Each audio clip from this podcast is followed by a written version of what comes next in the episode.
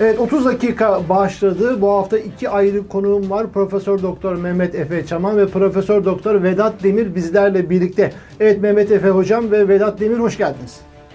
Hoş bulduk merhabalar. Hoş bulduk Hakan Bey. Şöyle bir gündemi e, turlayalım sizlerle birlikte. Gündemin öne, öne çıkan başlıklarını bir masaya yatıralım. E, Erdoğan birkaç gün önce açıklama yaptı. Dedi ki bugün için önemli bir şey açıklayacağım dedi önemli şeyler söyleyeceğim dedi ama işte bugün de grup to- e, toplantısı oldu. Yani öyle bir yeni bir şey yok. Yani bir müjde de vereceğim dedi. Öyle bir öner- önemli bir şey bahsetmedi ama bugünkü konuşmasında anayasa vardı. CHP'ye yüklenme vardı. Bütün bunları konuşacağız. Ee, bir ama isterseniz şuradan başlayalım. Aslında müjdeyi dün verdi Erdoğan. Uzaya gidiyoruz inşallah dedi.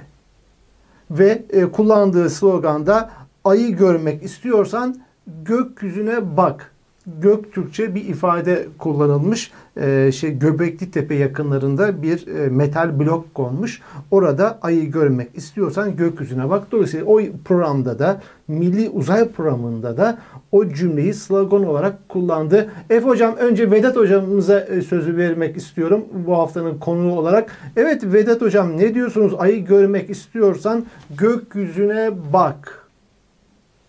Erkan Bey şimdi bunu söyleyince benim aklıma e, bu cambaz hikayesi geldi. Biliyorsunuz cambaza bak hikayesi vardı. Evet. O arada cambaza bakarken e, Cüzdan. E, cambazı seyredenlerin cepleri boşaltılır. E, yani aya bak derken bunun arkasından ne gibi bir şey gelecek yani toplum e, toplum neler kaybedecek veya ülke neler kaybedecek herhalde önümüzdeki zamanda göreceğiz bunu. Evet e, orada kollamak lazım. Evet cambaza bakıp cüzdanı kollama meselesinde. Fakat Efe Hocam siz ne diyorsunuz? Burada bir e, iktidar medyasında bir bayram havası. Uzaya gidiyoruz. O kadar ki uzaya gidecek astronotun Türkçe isim bulma noktasında da bir heyecan, bir telaş, sevimli bir bir telaş halindeler. Ne diyorsunuz bu gayretler hakkında ki 2015'te de biz e, havada uzayda şey uzayda değil uçağımız göklerdeydi ama hala bekliyoruz gökleri de çıkmadı uçak. Şimdi ise uzaya gidiyoruz, aya gidiyoruz. Şimdi 2020 senesinde bir yazı yazmıştım TR724'te. 2020 bir uzay macerası diye bir yazı yazmıştım ben. Sanki o yazıyı okumuş e, Sayın Reis. Oradan etkilenmiş. Yani ben e, biraz bu e, A.C. Clarke'ın işte meşhur bir şeyi vardır, e, kitabı vardır. Daha sonra hatta e, Beyaz Perde'ye uyarlanmıştı 1960'lı yılların sonlarında falan. İşte 2000, e, 2020 bir uzay macerasını oradan esinlenmiştim. Şimdi ben bir taraftan onu görüyorum, bir taraftan da aklıma hemen şey geliyor. Savaş Hoca'nın, e, Savaş Genç Hoca'nın e, tweet'i aklıma geldi. Bu sabah onu ona çok güldüm yani. Sizinle paylaşayım bu bağlamda. O da şey diyor. Evet diyor bu çok isabetli bir şey. Yani mealen söylüyorum. Yani bu çok diyor isabetli bir şey bu uzay programı falan Ay'a gitme projesi. Zaten diyor yakında astronot giysilerinin üretimine de başlayacaklar. Kaskları diyor PTT'de e, şey ayçiçek yağlarının yan tarafındaki reyonda bulabilirsiniz diyor. Yani şimdi çok güzel bir kinaye yapmış orada. Şunu söylemek lazım. Hani ne yani Efe hocam ne demek yani? Içmeye. Ayrını yok. Gitmesin mi Türkiye uzaya? Derken ayranı uzaya, yok içmeye dediniz. Hayır, evet. Uzaya gitsin de uzaya gidebile gidebilme durumu olabilmesi lazım. Yani şimdi şöyle e, Türkiye e, Vedat hocamın söylediğiyle bağlayayım. Yani e, Joe Biden'a biliyorsunuz işte bir mektup yazıldı. Yani o konuya belki daha ileriki noktalarda gireceğiz programımızın ileriki noktalarında. Fakat hemen onu söylemek istiyorum. Yani o cambaza bak hikayesi işte Ay'a gideceğiz, uzaya gideceğiz. Ee, işte araba yapıyoruz, uçan araba yapacağız. Doğal gaz çıktı. Yani dikkat ederseniz aşağı yukarı her ay yeni bir böyle buna benzer sansasyonel bir şey yapmak istiyorlar. Neden? Çünkü insanlar aç. İnsanlar Boğaz içinde e, gösteriler şunu bir kere daha gösterdi. Hiç bu e, siyasetle ilgisi olmayan, mağduriyete uğramamış kesimler bile yavaş yavaş e, nefes borularının tıkandığını hissetmeye başladılar. Yani bütün bunları bypass edebilmek için ya da bunları kamufle edebilmek için İktidar sürekli buna benzer e, bir takım söylemler getiriyor, sansasyonel.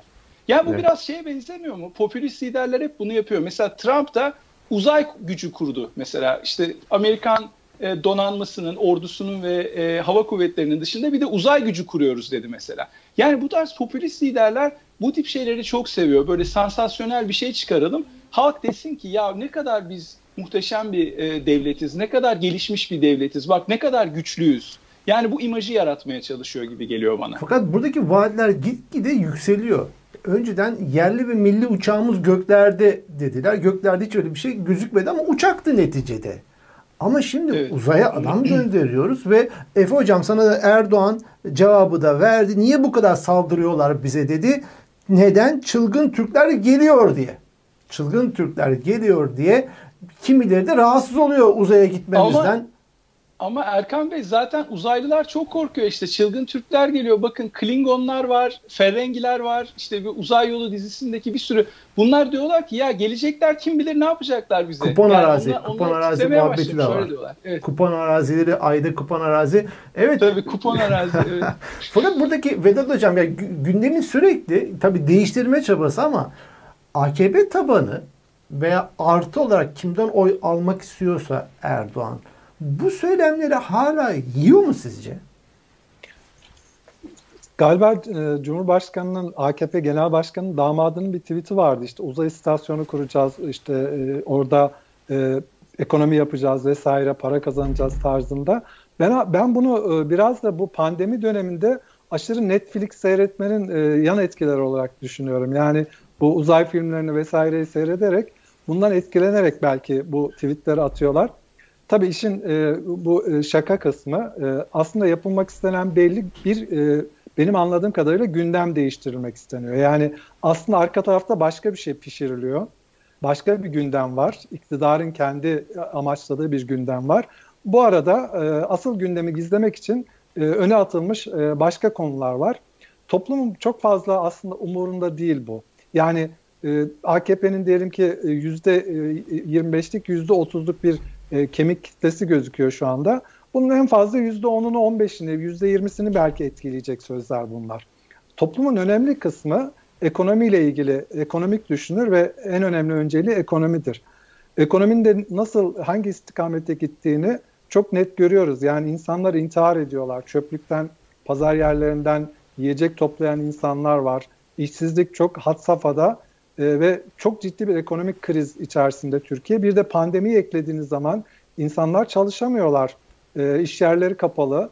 Bu iş yerlerinde çalışan restoranlarda, eğlence yerlerinde, e, diğer e, alışveriş merkezlerinde çalışan yüz binlerce insan şu anda e, ge, evinde herhangi bir geliri yok ve devletin herhangi bir katkısı ve desteği de yok bu insanlara. Dolayısıyla gündemi değiştirme amaçlı olduğunu düşünüyorum. Yani ya da şöyle olabilir.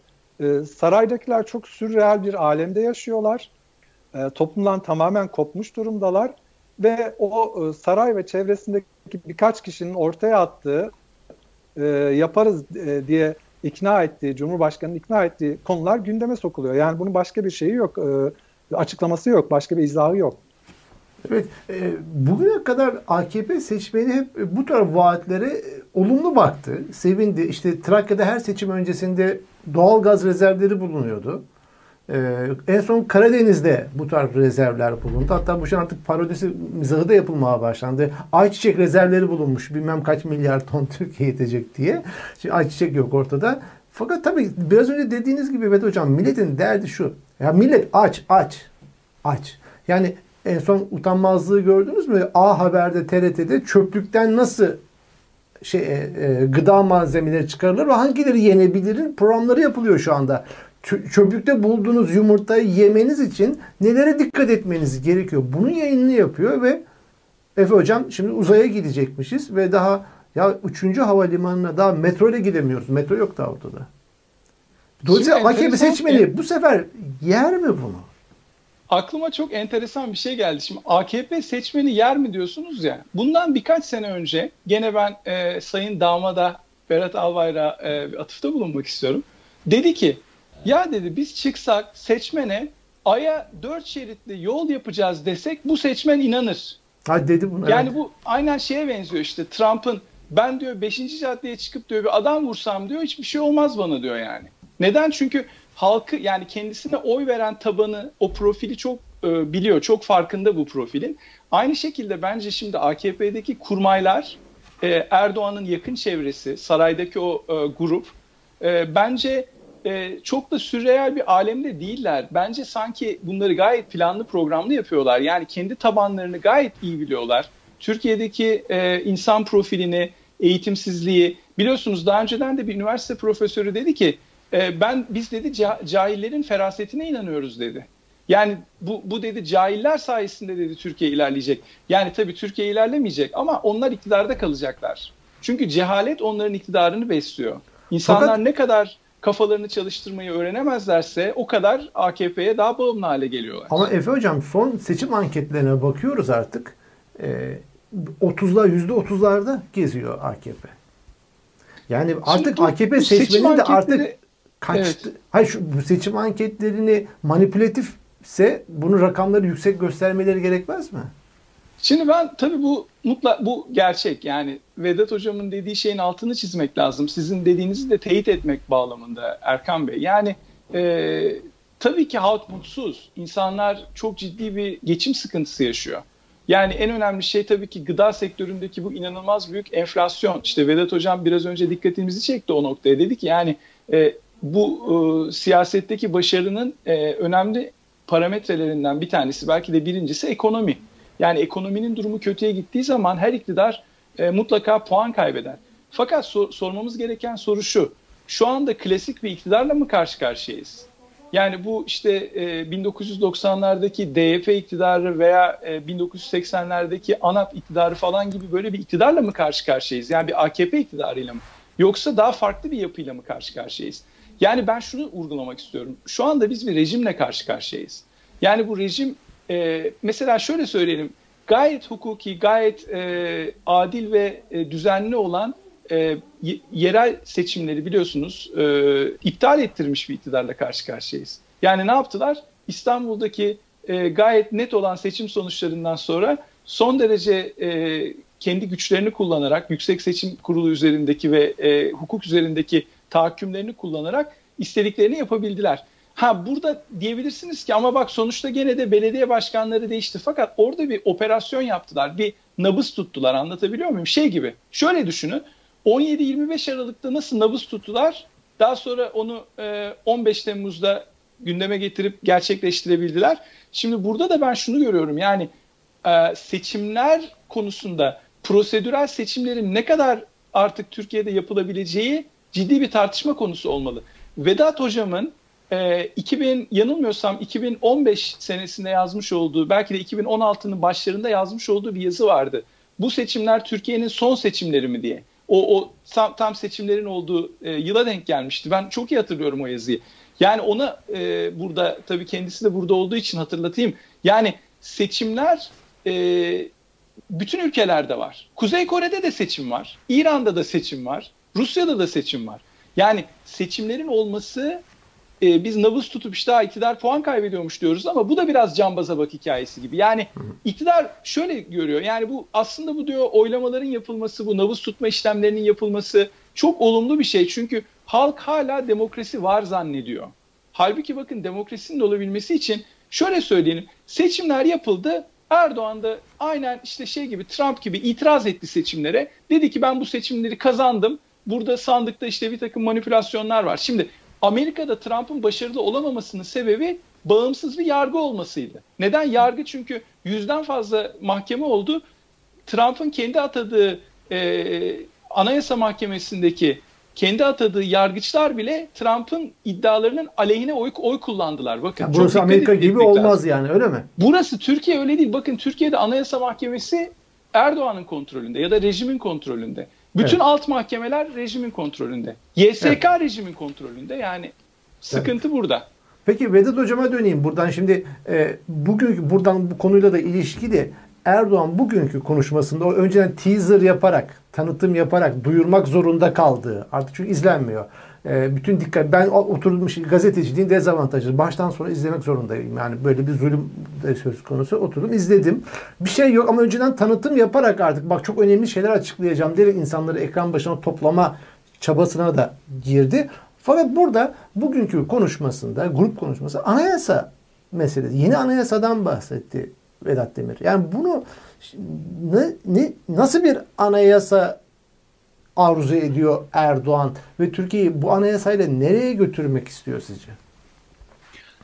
Erkan Bey öncelikle şunu söylemek lazım. Tabii e, gündem bu şekilde devam ediyor ama e, Türkiye'nin e, yeni bir anayasadan önce mevcut anayasaya e, uyacağı bir iktidara ihtiyacı var. Yani Türkiye'nin sorunu öncelikli sorunu şu anda yeni anayasa sorunu değil, mevcut anayasaya uyulmaması. Yani e, anayasanın temel ilkeleri ihlal ediliyor, temel insan hakları ihlal ediliyor ve hukukun temel kavramları görmezlikten geliniyor. Yani Türkiye'nin sorunu bu. Yoksa şu anda 12 Eylül Anayasası dediğimiz ki aslında 12 Eylül Anayasası değil bu. Burada bir burada da bir kandırmaca var. Ee, 1990'lardan sonra özellikle 92'den sonra bu DYP, e, SHP koalisyonunda ve daha sonra gelen e, koalisyonlar döneminde Avrupa Birliği uyum sürecinde anayasanın pek çok maddesi zaten değiştirildi. 12 Eylül Anayasası e, belki öz olarak kaldı ama maddeler itibariyle çoğu değişmişti zaten. Biz mevcut anayasaya bile razıyız. Yani bu anayasaya uysa iktidar Türkiye çok kısa bir süre içerisinde normalleşir. E, problem anayasaya uymaması. Dolayısıyla yeni bir anayasa yapsanız, dünyanın en mükemmel anayasasını yapsanız, getirseniz, yazsanız, anayasaya uyulmadıktan sonra bunun herhangi bir anlamı yok. Yani muhalefetin bunu görüyor olması lazım ve bu e, şeye e, ne derler e, oltaya gelmemesi gerekiyor. Yani bu tamamen gündemi değiştirmeyle alakalı, e, gündemi e, iktidarın kontrol etmeye çalışmasıyla alakalı bir şey. Erkan Bey, Türkiye e, uzun zamandır yani bu özellikle ekonomik kriz derinleştikçe iktidarın gündem kontrolünden çıktı. İktidar artık gündemi kontrol edemiyor. E, muhalefet kontrol edebiliyor mu derseniz aslında o da edemiyor belki ama gündem kendi gerçekliği içerisinde gidiyor. İşte hayat pahalılığıdır, ekonomik krizdir, insanların e, bu hastalıkla, pandemiyle vesaireyle mücadeleleridir.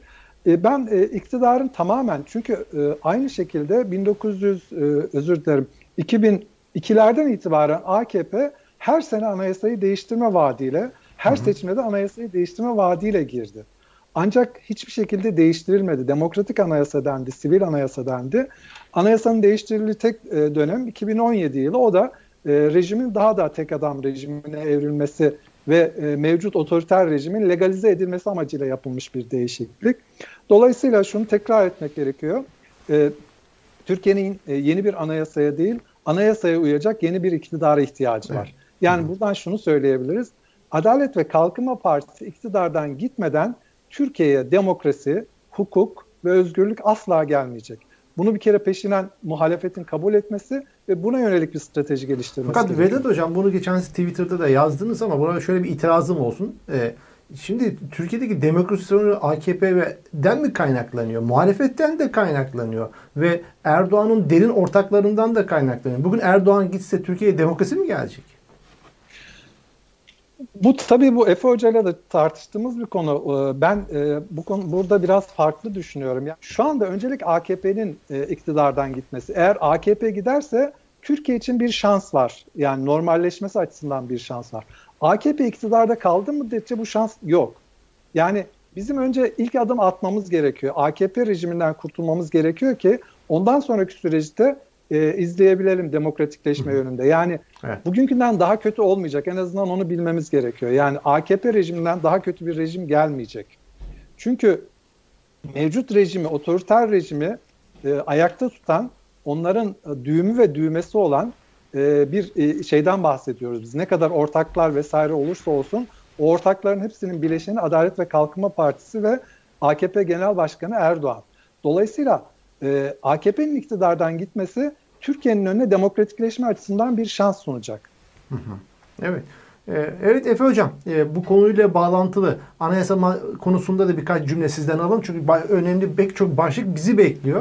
Ee, evet. Erdoğan'ın nesine yetmiyor bu, bu, bu anayasayı işte o darbe o kumpas darbe girişiminden sonra e, işte Cumhurbaşkanlığı hükümet sistemini getirdiler bu Erdoğan'ı neden tatmin etmiyor ve mutlu etmiyor ki ona bile uymuyordu Vedat Hocam dedi. Anayasaya uymuyor.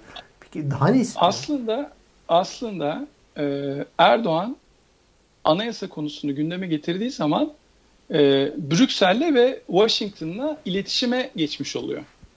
Şimdi diyeceksiniz ki Allah Allah sen ne kadar saçmaladın ya böyle bir şey olabilir mi?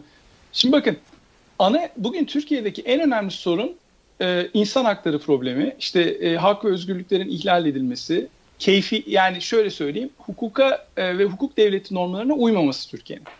Şimdi geçtiğimiz aşağı yukarı 4-4,5 yıllık süre içerisinde e, şu anki rejim batıdan yani Avrupa Birliği'nden e, mülteciler nedeniyle e, Amerika Birleşik Devletleri'nden de Trump yönetiminin ilgi alanına girmemesi nedeniyle çok böyle rahat bir dönem geçirdi. Rahat diyebileceğimiz bir dönem. İşte Suriye'de askeri operasyonlar, içeride kavga, gürültü, yüz binlerce insanın tutuklanması, hukukun çiğnenmesi falan. Şimdi bakın dönem değişti. Şu andan itibaren e, Ocak ayından itibaren bu e, yeni bir Amerikan yönetimiyle karşı karşıyayız. Bu yani şöyle söyleyelim ister istemez dünyadaki gidişatı etkileyecek bir şey. Yani diktatörlerin veya otokratların memnuniyet dönemi veya rahat hareket edecekleri dönemin sonuna gelinmiş oluyor. Erdoğan anayasa dediği zaman anayasa yapalım işte bakın e, hukuk reformu diyordu. 2-3 hafta önce de hukuk reformu diyordu. Şimdi bakın anayasa demeye başladı. Neden? Çünkü Brüksel'deki ve Washington'daki gelecek e, tepkileri veya buradaki havayı değiştirmeye çalışıyor şu anda. Dolayısıyla böyle bir dış boyut var. Bu Türkiye açısından hiç küçümsenecek bir boyut değil. Çünkü baktığınız zaman ticaretimizin yani e, dış ticaretimizin %70'ini veya %70'inden fazlasını Avrupa Birliği ülke, ülkeleriyle yapıyoruz ülke olarak. Dolayısıyla aynı şekilde e, bu S-400 e, krizini de gündeme getirecek olursak şu an çok ciddi anlamda Türkiye'nin karşısında duran bir e, Beyaz Saray ortaya çıktı. Şimdi bunları kompanse etmeye çalışıyor. Bunları Zaman. bastırmaya çalışıyor. Hı. Tam da zaman diğer taraftan diğer taraftan, diğer taraftan evet. ikinci bir e, iç politikaya ilişkin bir e, yaklaşım olabilir. O da şu. Benim gördüğüm kadarıyla kısa ve orta vadede HDP'yi meclis dışına itip 3 partili e, veya işte 4 partili bir noktaya getirip şey yapacak. İşte Adalet ve Kalkınma, Milliyetçi Hareket Partisi, CHP ve İyi Parti. Bu partiler kendi aralarında daha fazla uzlaşabilirler rejim e, paradigmaları bakımından. HDP burada e, HDP'deki o grup çok ciddi bir sıkıntı yaratıyor. Bunları meclis dışında bırakmak isteyecekler. Şimdi dolayısıyla e, anayasa sözü vererek belki de CHP'deki ve İyi Parti'deki e, bu HDP'nin meclis dışı bırakılmasına karşı olabilecek bir takım sesleri bastırmak istiyor olabilir. Bir de şöyle de bir üçüncü teori var. Gene iç politikaya dayalı. Şu an fiili bir rejim var. Bu fiili rejimi yerli ve milli bir anayasayla e, hukuki kalıba sokmak. Çünkü uzun süre böyle hukuk dışı devam edemeyeceklerini görüyorlar.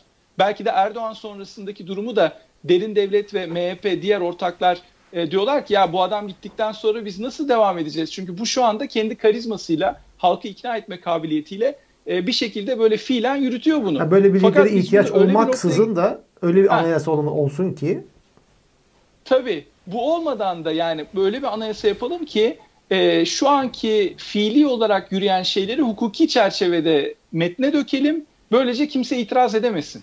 Yani Hı-hı. ve Türkiye buna hazır. Yani CHP'ye baktığınız zaman bugün CHP'ye deseniz ki gel iktidarda sen ol. CHP şu anki koşulları değiştirmeyi çok isteyecek isteyeceğini zannetmiyorum. Şuna benziyor bakın. Turnusol şu. GÖK 1982 senesinde kuruldu. 1982'den beri iktidara gel, gelmeden önce muhalefette olan bütün partiler YÖK'ü kaldırma sözü verdiler. Fakat iktidara geldikten sonra YÖK o kadar güzel böyle otoriter bir e, şey oluşturuyor ki, yapı oluşturuyor ki üniversiteleri kontrol etmeniz açısından hiçbir iktidar bu YÖK'ü değiştirmeye kalkmadı. Neden? Çünkü çok tatlı geldi YÖK onlara. Şimdi bakın onu biraz daha büyütün, 10'la çarpın, 100'le çarpın şu anki rejimin oluşturmuş olduğu bütün fiili yapılar aslında bütün iktidarlar için çok hoş bir şey. Muhalefetteyken büyük sıkıntı fakat iktidara gelince çok hoş bir şey onlar için. Dolayısıyla bunu diyorlar ki hadi gelin kurallarını koyalım ona göre bir rejim oluşturalım. Ve bakın buna çok fazla itiraz gelmez Türkiye'de. İşin tehlikeli noktası bu çünkü Türkiye'deki şu anki rejim muhalefeti de kapsıyor. Evet. Vedat Hocam buna eğer ilaveniz ve itirazınız var mı yok mu ona göre bir e, ilişkili bir başka başlığa geçmek istiyorum. Var mı yok mu? Yok Efe Hocam'ın söylediklerine katılıyorum. Ee, yani eklenecek şeyleri daha sonra belki şey yaparız, tamam. konuşuruz. Çünkü biraz önce Efe Hocam da konuyla bağlantılı olarak e, Amerika'nın duruşu ve tavrıyla alakalı bir başlık da açmış oldu aslında. Onu biraz da o bağlantılı olarak yola devam edelim. 54 senatör Amerika'da Türkiye'deki insan hakları ile alakalı meselelerde yaptırım daha sert yaptırımlar uygulanmalı noktasında e, kon, kongrede e, Biden'a mektup yazdılar. Ve işin ilginç tarafı senatörün her iki kanadından da senatörlerin imzası var bu noktada. Dolayısıyla Türk-Amerikan ilişkilerinde ne bekliyor bizleri ve Erdoğan buna mı hazırlık yapıyor? Neler oluyor? Ee, tabii dış gelişmeler, uluslararası değişimler e, Türkiye gibi ülkeler açısından çok önemli. Dünya bence 3 Kasım e, seçimlerinde Amerika Birleşik Devletleri'nde yapılan seçimlerde dünya çok büyük bir tehlike atlattı. Yani e, eğer Trump seçilseydi e, dünyanın gidişatı çok daha farklı olacaktı. Otoriter liderler çok daha güçleneceklerdi ve eğilim o istikamette gidecekti. E, ancak Amerika'daki e, Amerikan halkının e, sağduyusu Trump'a geçit vermedi. Tabii büyük ölçüde ekonomik kriz, pandemi vesaire de var. Yani Trump seçimleri kazanabilirdi ve dünya için, Amerika için büyük bir felaket olurdu. E, Türkiye gibi ülkeler, e, ben aslında Efe Hocam'ın e, biraz önce e, söylediği noktadan devam edeceğim. E, Türkiye'de eş dinamiklerle demokrasinin gelmesi belki çok zor. Yani e, Efe Hocam da onu anlatmak istedi, siz de onu söylediniz. Yani Türkiye'deki e, muhalefetin tavrı, sosyal e, yapı, so, toplumsal yapı demokrasiyi ne kadar getirir? Ama daha önceki dönemlerde de Türkiye'nin 200 yıllık demok e, modernleşme sürecine baktığımızda Türkiye'deki modernleşme, batılılaşma ve demokratikleşme e, yönündeki bütün gelişmelerin e, dünyadaki değişime paralel olarak gerçekleştiğini, büyük ölçüde Batı'nın baskılarıyla gerçekleştiğini görüyoruz. Yani bu tanzimattan beri böyle. Dolayısıyla ABD'nin Türkiye'nin demokratikleşmesini istemesi ve bu yönde baskı yapması bence olumlu. Türkiye'deki e, demokratikleşme ümidi açısından olumlu. E, fakat burada şunu e, nazarı dikkate almak gerekiyor. E, Erdoğan'ın karakteri çok önemli. Yani Erdoğan'ı iyi tanımak gerekiyor. Erdoğan ne yapmak istiyor? Amacı ne? Bir, Erdoğan'ın öncelikli amacı 2023 seçimlerinde tekrar seçilmek. Yani Erdoğan 2002, 2002'den itibaren bütün politikalarına baktığımız zaman bütün politikaları bir sonraki seçimi kazanmak üzerine kurulu. E çünkü milli iradeden başka, halk oyundan başka bir meşruiyet kaynağı yok.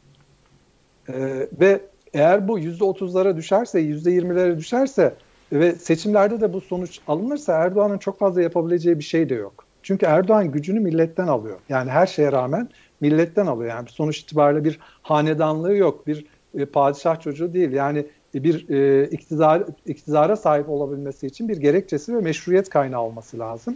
Bu her şeye rağmen seçim. Dünyada otoriter ülkelerde de e, e, otoriter rejimlerde de bu nedenle seçimler yapılıyor. Şimdi 2023 seçimlerini kazanmak olduğu için e, Erdoğan'ın önündeki en büyük e, pro, sorun ekonomi. Ekonominin e, kötü bu şekilde gittiği takdirde seçimleri kazanamayacağını biliyor.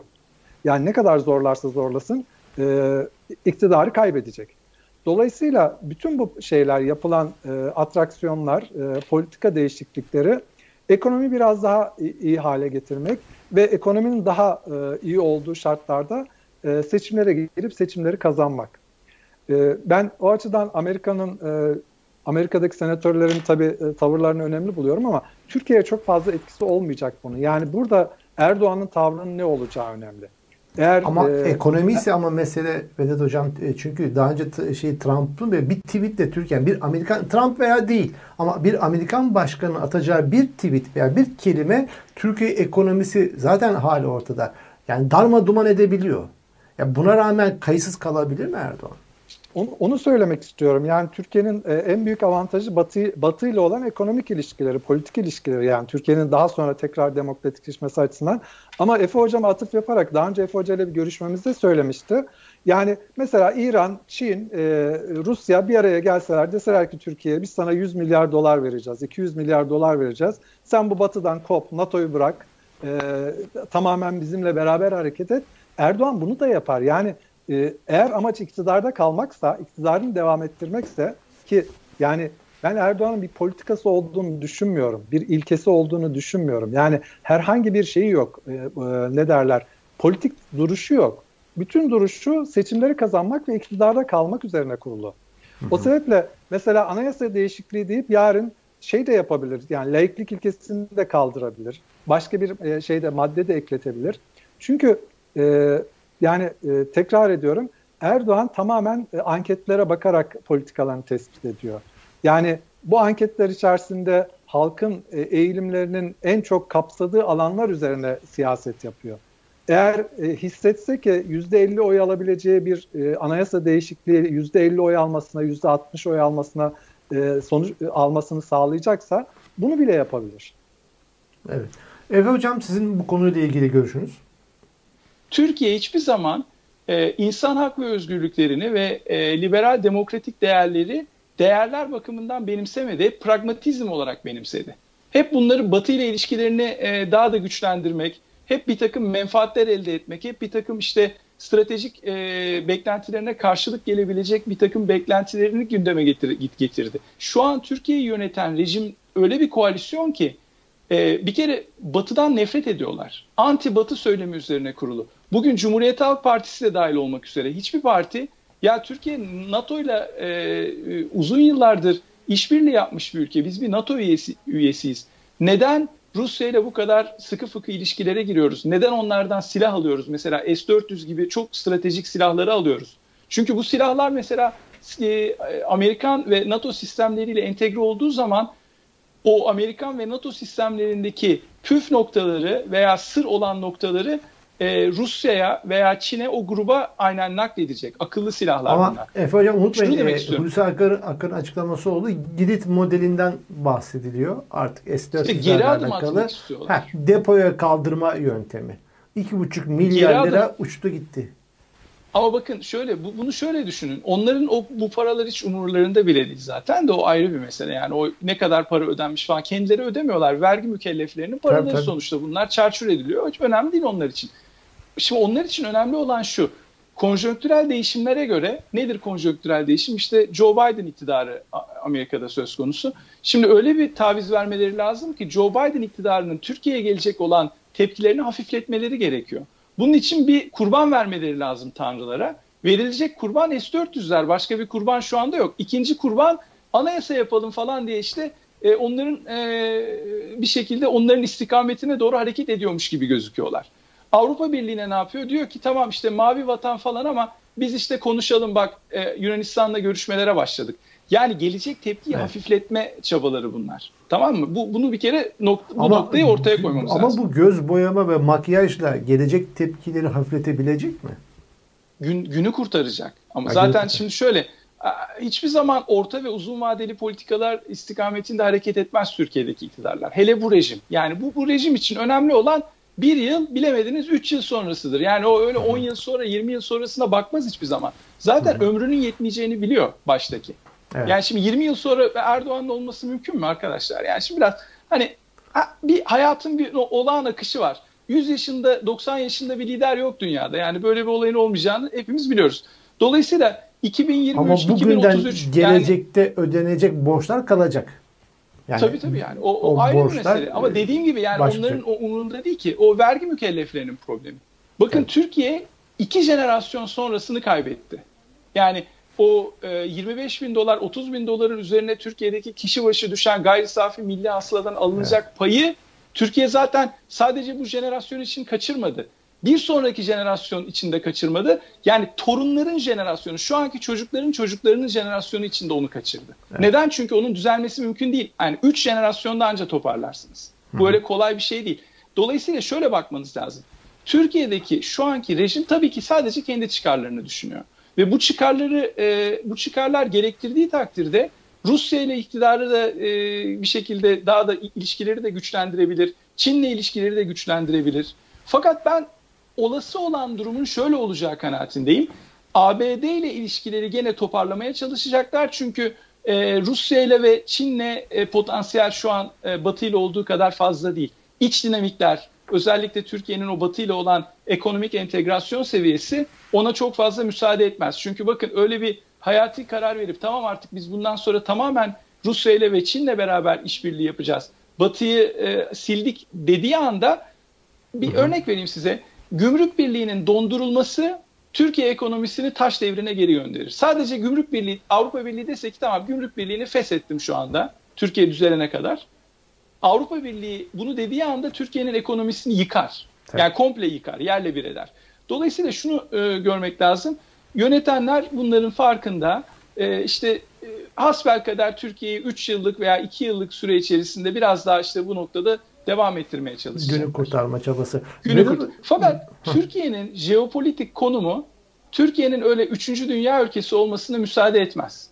Yani o coğrafyada eğer devlet olarak kalmak istiyorlarsa e, öyle ya da böyle hukuk devletine doğru geri dönüş yapmak mecburiyetinde kalacaklar. Evet.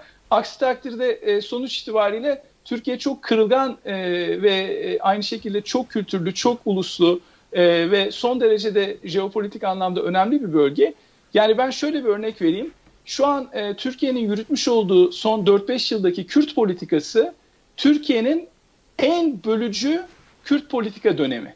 Yani Kürtlerin kopuşu aslında e, söz konusu oluyor. Bu en son 3-4 yıllık döneme baktığınız zaman özellikle bakın Diyarbakır, Sur, Cizre burada yaşanan olaylar ve ondan sonra Selahattin Demirtaş ve onlarca vekilin içeri atılması, ondan sonra yüzlerce Kürt yöneticinin hala içeride olması, Selahattin Demirtaş'ın ve milletvekillerinin içeride olması bu Kürtlere şöyle bir mesaj veriyor. Siz paryasınız, biz istediğimizi yaparız, vururuz kafanıza, susun oturun oturduğunuz yerde. Böyle bir mesaj veriyor Kürtlere. Bu ne kadar devam edecek? Yani şunu sorayım. Batı buna ne kadar tahammül edecek sizce? Yani belli bir noktadan sonra diyecekler ki e tamam yani sen abarttın artık işin ucunu kaçırdın. Yani ben bu noktadan sonra Türkiye'nin öyle teritoryal bütünlüğüymüş bilmem neymiş bunlarla uğraşamam. Ne haliniz varsa görün deyip Kürtlere e, destek verdiğini düşünün mesela. Yani Irak Kürdistan'ında, Suriye Kürdistan'ında, Türkiye Kürdistan'ında, İran Kürdistan'ında destek verdiğini düşünün mesela batılı e, evet. bir takım istihbarat örgütlerinin falan. Yani Türkiye bakın bu tehlikelerle karşı karşıya. Gerçek bölücülük aslında Türkiye'nin şu anda yaptığı politikalar. Olması gereken bütünleştirici, anayasal çerçeveye sokuşu, demokratik e, politikalar olmalı. Bu bir örnek. Yani Kürt olayı sadece bir örnek. Onun gibi birçok örnek var. İşte bugün cemaatin başına gelenler aynı şekilde. Liberallerin, bakın Ahmet e, Altan hala içeride. Yüzlerce onun gibi aydın içeride. E, Osman Kavala. Yani bütün bu olaylar baktığınız zaman Türkiye sanki bir amok koşusunda. Yani uçuruma doğru baştaki koç bütün sürüyü uçuruma doğru koşturuyor. Arkadan koşan, koşan koyunlar durumun farkında değil. Aslında hepsi uçurumdan hep birlikte düşecekler. Amacımız bunu engellemek. Yani Türkiye'de vatansever olan, ülkesini seven, milletini seven, halkını seven insanların her kesimden bunun ayırdığında olması lazım. Bir araya gelip ya ne yapıyorsunuz siz demeleri lazım bugünkü iktidara. Evet. Programımızın da sonuna doğru geliyoruz. Vedat Hocam size tekrar döneyim. Ee, buradan devam edelim. Peki şu, şunu sormuştum e, Efe Hoca'ya. Sizin okuldaki kanaatiniz. Yani Avrupa'nın veya Amerika'nın Türkiye'ye demokrasi ve insan hakları konusundaki baskısı. Tabandan böyle bir baskı gelmiyor Türkiye'de. Ciddi bir baskı gelmiyor iktidara. Hep tarih boyunca böyle oldu. Batı'dan hep geldi. Şu veya bu sebeple. Şimdi Erdoğan bu taleplere karşı direnebilecek mi? Tavır değiştirebilecek mi? Tavır değiştirse demokratikleştirecek, kendi riske girecek. Ne yapacak önümüzdeki yakın dönem ve orta dönem itibariyle Erdoğan? Evet e, aslında e, konuyu e, özetlediniz. Yani e, Türkiye ya hukuka dönecek, bu iktidar gidecek ya bu iktidar kalacak, hukuka dönemeyecek. Yani Ahmet Altan bunu 2014'lerde sanırım söylemişti. Yani AKP iktidarının hukuka dönme şansı yok artık bundan sonra. Çünkü hukuk gelirse AKP diye bir parti olmayacak, AKP iktidarı olmayacak. Ben aslında rejim derken iltifat ettiğimizi düşünüyorum mevcut yapıya. Yani rejim dediğimiz zaman tabii e, Efe hocamın alanı ben haddimi aşmak istemem. Yani belli ilkeleri olan, belli bütünlüğü olan, belli insicamı olan, belli parametreleri olan bir yapıdan bahsetmemiz gerekir. Yani biz Erdoğan rejimi ders ki derken aslında bunu kastetmiyoruz. Çünkü e, Erdoğan yönetiminin e, herhangi bir e, politikası, politik e, bütünlüğü, herhangi bir ilkesi, herhangi bir ideolojisi yok. Yani e, bugüne kadar çok rahatlıkla gördük. Dün ak dediğine bugün kara dediğini, bugün kara dediğine yarın ak diyebileceğini.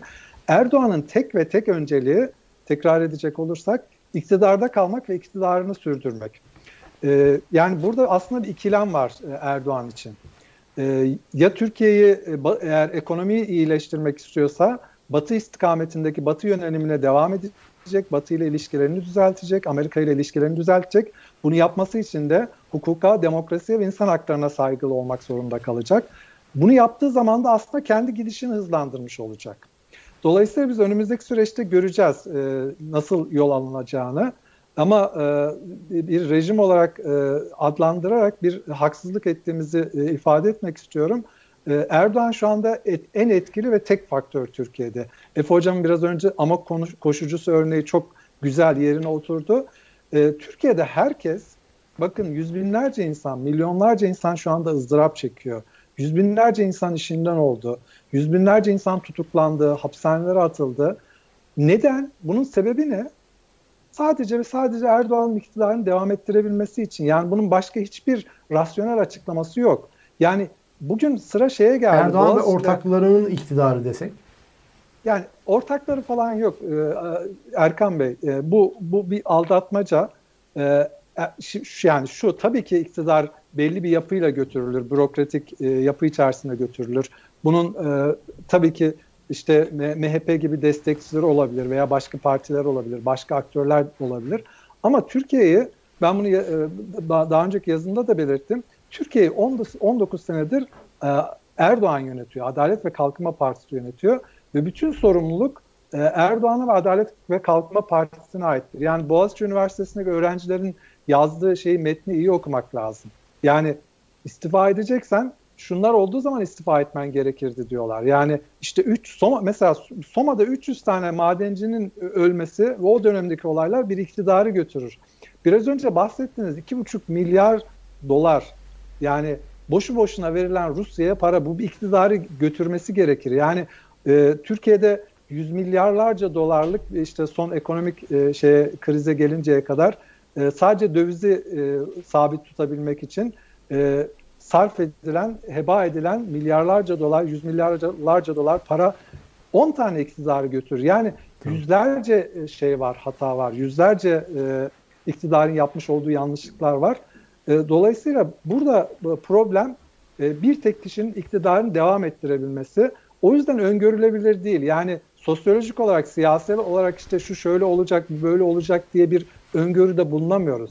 Şu anki iktidarın yaptığı e, politika değişikliklerinin Türkiye'nin menfaatiyle, Türk halkının menfaatiyle bir alakası yok. Tamamen e, AKP'nin ve tek adam rejiminin devam ettirebilme üzerine kurulu. O sebeple yarın kalktığımızda nasıl bir politika değişikliğiyle karşı karşıya kalacağımızı bilmiyoruz. Tabii buradaki en büyük problem milletin menfaatiyle Erdoğan'ın menfaatinin çakışmaması farklı evet. şeyler olması. Efe Hocam son bir cümle var mı? Arkasından da programı bağlamış olalım. Evet, ben tabii e, Vedat, Vedat hocamı e, Vedat hocamın değerli fikirlerine e, çoğu yerde katılıyorum. Çok küçük bir parantez açmak istiyorum. Yani ben rejim Hocam itiraz etseniz biraz, biraz hareketlense diyorum ya. Biraz farklı düşünüyorum. yani ona biraz itiraz edeceğim. İşte diplomatik bir girizgah yaptım. Aslında itiraz ediyorum. Şöyle e, yani ben bir rejim olduğunu bir takım verilere göre e, söylüyorum. Yani sadece işte hani bir rejim var, değişik bir kelime kullanayım anlamında değil. Şöyle bir rejim var. Neden? Çünkü kendi anayasal düzeninden sapmış olan bir yönetim rejimdir. Yani belli bir rejim oturtuyor. Bir bir takım e, kaideler var, anayasal yani yazılı olan ve yazılı olmayan bir takım kaideler var. O kaidelere uymuyor. Yani kendisini devlet yapan kaidelere uymuyor o devlet e, formatının veya çerçevesinin dışına çıkıyor. Bu noktada ben rejim diyorum. Şimdi bir de ikinci bir nokta var. E, bu bunun dışında tek başına bunu yapmış değil Erdoğan. Yani bunu tek başına yapamazdı zaten. Bakın 17-25 Aralık'ın e, eğer okumasını yaparsak 17-25 Aralık'ta sadece Erdoğan e, işte yargıya müdahale etti. Böyle bir durum yok. Tek başına müdahale edecek gücü yoktu çünkü. Bunu yapabilmek için MHP'nin gücüne ve derin ortaklarının gücüne ve e, bir şekilde muhalefetin de toleransına veya başını öbür tarafa çevirmesine ihtiyacı vardı. Bunları sağlayabilmek için onlara bir takım yemler vermesi gerekiyordu. Bu yemlerin başında ne vardı? E, Kürtlerle çözüm sürecini rafa kaldırıp tamamen 1990'ların e, Ceberut devletine geri dönmek, adam kaçırılan işte vesaire bir devlete geri dönmek ve diğer yem işte cemaat konusunda çok daha uç, çok daha e, ciddi anlamda e, sosyal soykırım diyebileceğimiz bir takibat rejimi e, oluşturmak. Yani bunları e, karşı tarafa vermeseydi Erdoğan bugün tek başına iktidarda kalamazdı. Zaten harcarlardı yani AKP'yi. O onu bunu bir kere vurgulamak lazım. En önemli kanıt da ne? Baktığınız zaman 17-25 Aralık'tan sonra Devlet Bahçeli de e, Kemal Kılıçdaroğlu da muhalefet partileri olarak gerek mecliste gerek meclis dışında bu e, yolsuzlukların üzerine gideceklerine yemin ettiler ve söz verdiler. Yani bunlar bu kayıtları YouTube'dan ulaşabilirsiniz. Yazın Kemal Kılıçdaroğlu 17-25 Aralık. Mecliste tek tek okudu bütün telefon şeylerini, tapelerini ki kayıtlara geçsin, silinir belki internetten diye. Yani sonuçta ne yaptılar? Bütün bunları e, yuttular ve e, 17-25 Aralık'ın sivil bir darbe girişimi olduğu söylemini satın almak mecburiyetinde kaldılar. E, neden? Çünkü yeni kapı ruhu dediler. 15 Temmuz'dan evet. sonra da yeni kapı ruhuyla biat ettiler. Sonra da Samsun'da 19 e, Mayıs yanılmıyorsam 2015, e, 2016 e, pardon 2016 veya 2017 19 Mayıs'ta hep beraber bir aile fotoğrafı çektirdiler. O Atatürk'ün işte Bandırma Vapuru'nun yanaştığı iskelenin önünde böyle kocaman bir aile fotoğrafı var. İşte Perinçek, Erdoğan, Kılıçdaroğlu, efendim Bahçeli, Saadet Partisi'nin lideri hepsi orada. Meral Akşener yani rejimin aslında sembolik bir fotoğrafıdır, aile fotoğrafıdır o. Yani evet. bunlara baktığınız zaman bir rejim dememiz için çok gerekli noktalar var. Şunu ilave etmeden geçemeyeceğim. Bakın gerçek muhalefet olsa iktidarın bütün söylemlerini sorgular. Bugünkü muhalefet bir örnek vereyim. Suriye'de veya işte filanca yerde operasyon yapacağız dediği anda meclis tezkere veriyor. Oy birliğiyle bir tek HDP karşı oy kullanıyor. Neden o zaman rejim değilse neden CHP mesela Suriye'deki o e, ilkel cihatçıları e, cihatçılarla beraber Türk Silahlı Kuvvetleri ünitelerinin birlikte operasyon yapmasına tezkerede evet diyor. Neden MHP buna evet diyor? Neden e, İyi Parti buna evet diyor? Bir tane itirazları var mı? Tek bir itirazları yok ya. Yani bu gayet açık bir rejim. Yani rejim nedir? Muhalefetiyle beraberdir zaten. Tencere Onların amacı şu. Biz bu gemiyi götürelim. Erdoğan bir noktada e, zaten oyun dışı kalacak. Daha sonra onun yerini biz alalım. Yani asıl mücadeleleri bu bence. Evet. Peki e, yani ben birkaç cümleyle toparlayalım dedim ama söz hakkı doğdu mu Vedat Hocam? Sonra bana ya söz hakkı vermedin falan filan olmasın. Diyor ben zaten başta konuya girerken Efe Hocam siyaset bilimci bu işlerin uzmanıdır e, diye girmiştim. Ama bu konu çok daha çok daha geniş bir konu tabii tartışmaya evet. açık bir konu. Ben aslında e, yani rejim e, değildir derken şunu kastetmiştim. Tabii ki başka tarif edecek bir şey olmadığı için rejim diyoruz. Ama hani bir rejim bile olsa bu rejimin bir yani Efe hocamın bahsettiği parametrelerin dışında bir parametreler olması lazım. Yani bir e, işte batı yönelimi, doğu yönelimi, komünizm, işte faşizm vesaire falan. E, evet. O anlamda e, aslında e, yani rejimden ziyade pragmatik, e, popülist bir e, liderin iktidarını devam ettirme çabalarında ve tabii bunlardan faydalanan çeşitli gruplar da var Türkiye'de. Yani devletin evet.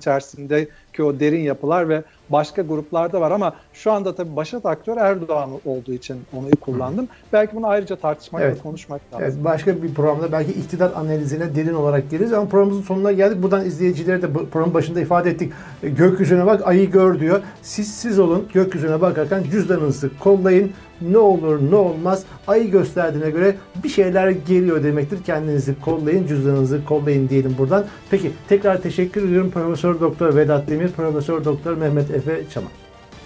Ben de teşekkür ediyorum. Sağ olun Erkan Bey.